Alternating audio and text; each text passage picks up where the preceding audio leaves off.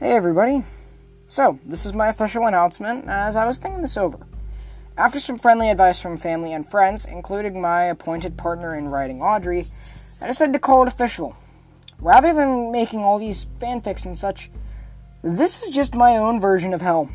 So long as nothing is exactly the same as the world Vivziepop has laid out, I can make my own worlds of lust, pride, greed, and wrath.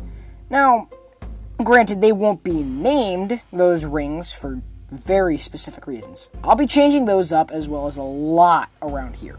But boy, let me tell you, these next few tales are sure to be simply incredible. So I hope you stick around, and I'll talk to you a little bit at the end.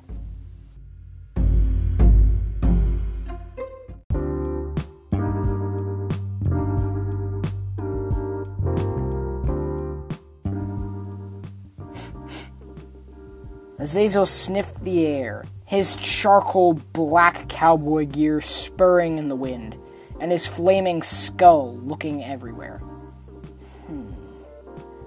Now, this could be rather interesting. His standalone charcoal black gear definitely cut through the green and purple of the forest. His rugged violet and silver studded Western style clashed with the Aztec society and Diamond Jack strode forward, his rifle loaded and ready. Hmm, let's be real here, bud. I'm the guy to kill that bugger. You leave this to me. Azazel nodded. I'm only here to retrieve that silly little science girl. The Sin Hunter is all yours. The two set a course, following the pathway to the central square town.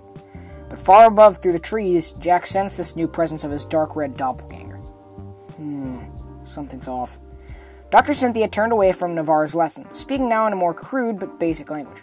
Please excuse me, Navarre. She walked over to Jack and looked out. What is it? Who's out there? Jack squinted, his eyes darkening into a violet shade. Thankfully, it's not Morpheus. He wouldn't dare to come here. No, I think it may be Azazel.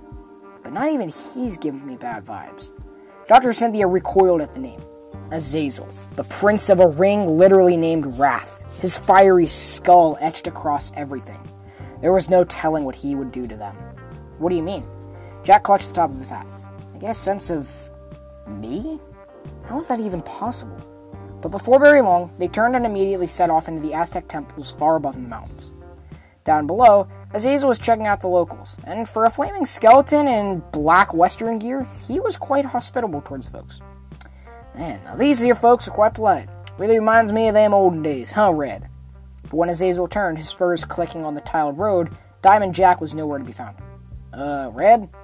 Where'd he go? Diamond Jack was already plotting a course through the forest, cutting through anything that stood in his path. He surged forward in the open and then immediately moved, keeping out of sight of his target. Diamond Jack ascended the hill and right into something strange a tripwire of sorts, hidden ever so carefully under the undergrowth. He cut through it with a single laser from his fingertip, but when he did, three masked warriors jumped from the forest and slammed him to the ground. Try as he might, Diamond Jack was unable to get up. However, when the natives tried to spray a toxic gas in the air to kill him, he started up, kicking through his attackers. After all, what good is oxygen for someone who doesn't have a nose or mouth to take in the life giving air? Diamond Jack parried and blocked the natives' clubs with his rifle before shoving them all together and piercing all three with a single bullet straight through. Diamond Jack pulled his scarf up over his voice box and then turned and sprinted towards the mountains and the ancient mines where Jack, Dr. Cynthia, and Navarre stood. Although Diamond Jack did question his past and memories, Unlike other pathetic robots, he never desired freedom. Like an ant, he believed in faith and loyalty only to Morpheus, exploiting his rage into threats to his master. Jack entered through first, poking his pistol in the dark. Okay, we're clear. Come on, everybody. Dr. Cynthia, armed with a machete, and Navarre with barbed wire wrapped gloves, followed. His hands were fine, but anyone who took a hit would be badly scarred. The trio walked slowly, but Jack lowered his gun cautiously and calmly when he saw the massive mine tracks that extended through the temple. Some tracks and trails slid out of view deep into the mountains, while others circled in loops and into stations for depositing salt rocks. Salt rocks, if you must know, are the pride value of the, this ring. Still haven't decided on a name yet, but we're going to get back to that. But the most beautiful thing of all was a small pond that had formed at the bottom, surrounded by leaves, even trees from the jungle, and vines extending down from the ceiling and covering many stone structures at the temple. It was sort of like a lush cave within an Aztec temple, if you can think of it that way. At the very center, however, there sat a throne made of pure solid gold. Some of the gold had been weathered and worn, and vines covered most of the structure. Jack stepped forward and found, sitting on a sacrificial altar at the throne, a black, skull handled cutlass. The blade was serrated and coated in some strange black liquid. Navarre immediately shrieked when he saw the sword and backed away, eyes widened. Dr. Cynthia turned around and tried to calm him. Jack turned, almost grabbing the handle. What is it, Navarre? Jack asked. Navarre calmed, then spoke in a shaky and hesitant voice. That blade is very bad. The withering bite. Said to dissolve its sacrifice to ash and bone. Jack turned again to see the blade. Dissolve sacrifices, huh? Jack swung his hand around and snatched the cutlass from the table, holding it up to the sunlight. But beyond Jack's view, the eyes and mouth of the skeleton handguard glowed with purple light. Jack looked into the blade and smiled. Wow, cool sword. But then he saw something else that made his heart almost leap. Him in red with a giant rifle in the reflection of the blade. Get down! Jack yelled. A gunshot fired overhead, scattering the birds and anim- animals far below in the pond into cover. Diamond Jack reloaded his rifle anxiously and shot again, an exorcist bullet skimming the ground at Dr. Cynthia's foot. When she saw Diamond Jack, however, she stopped, eyes wide in horror. Oh, no, no, no, no, no, not him of all people! Jack charged forward, ducking under the club like rifle swing and smashing into his doppelganger. They rolled around for a hot second, then flipped up at the same time in the same stance. Jack tilted his head to one side, as did Diamond Jack. What the heck? The doppelganger charged forward, and the two engaged in fisticuffs, with Jack struggling to win. But thankfully, the Sin Hunter managed to get the upper hand. He swung around behind his attacker and charged, slamming Diamond Jack over the ledge into the cavern's walkway. The two tumbled through the air, parrying and blocking the other's attacks. Jack finally locked his opponent into a position and stopped. Who the heck do you think you are? Navarre scrambled for a switch on one of the tracks at the working station and flipped it. Please let a cart catch him before he splats, he muttered. Jack slammed into a passing minecart and threw Diamond Jack's steel back into the rim. There was a sickening crack, but the Scarlet Sin Hunter swung around, locking Jack into a headlock. Jack struggled to maintain his breath when he reached for the withering bite. He slammed its hilt repeatedly into Diamond Jack's chest until the two collapsed, exhausted from the pain. Jack slashed through his opponent's cloak, shredding it. Diamond Jack tried to line up for one more shot, but Jack kicked him off the edge of the cart, sending the dark red, dark red doppelganger tumbling into the darkness of the caves. Jack covered the scratch on his arm, then put the blade onto his back. He jumped like a wolf from cart to passing cart and landed on top of the throne. He finally grabbed hold and swung over, panting and gasping for air. But standing before him was Azazel, holding Dr. Cynthia. Navarre had bloody gloves and was unconscious, with a knife in his back. And Azazel had a nasty scar down one of his skeletal eyes. Jack ran forward, uh, although injured, and he threw a punch. But Azazel simply swung around and smashed his elbow into Jack's face. The Sin Hunter tumbled backwards, stunned. Nice getting to meet you for the first time, Sin Hunter. Don't worry, I'll be escorting your pretty little sidekick back home from here. Azazel jumped off of the ledge and grabbed onto a ladder hung from a camouflaged chopper. Jack blasted the ammunition out of his gun, denting and even shooting down the co pilot.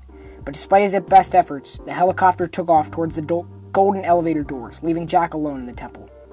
He tried to stumble forward, but his leg felt funny. He collapsed and smacked into the stone brick floor. Floor. Come on, get up, get up, Jack growled to himself. But as he did, he heard a cough from behind. Navarre, Jack said, and turned and limped over to his friend. Navarre had the Overlord's bullet in his chest and he had lost much blood. I'm sorry, Jack, but it looks like I failed you. Jack shook his head. No, you're alright. You helped as best you could.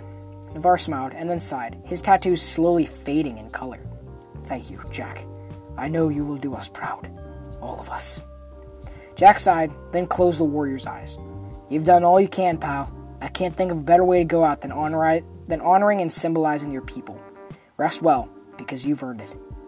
Jack made an effort to stand back up, then immediately grabbed his new sword off his back and used it as a crutch. Okay, clearly I can't watch without a crutch. Oh, figures. Also, my speaking is terrible today. But despite his injuries, he had made a friend. In hell of all places, where no one could be trusted. Jack stood through the pain, beating back tears and blood. He wrapped up his wounds and staggered towards the exit, looking out over the hills. He said not a word, but set off into the forest in search of a way to get to the last place they thought they'd be safe Envy. Still deciding on a name. No one ever went to Envy, and for good reason.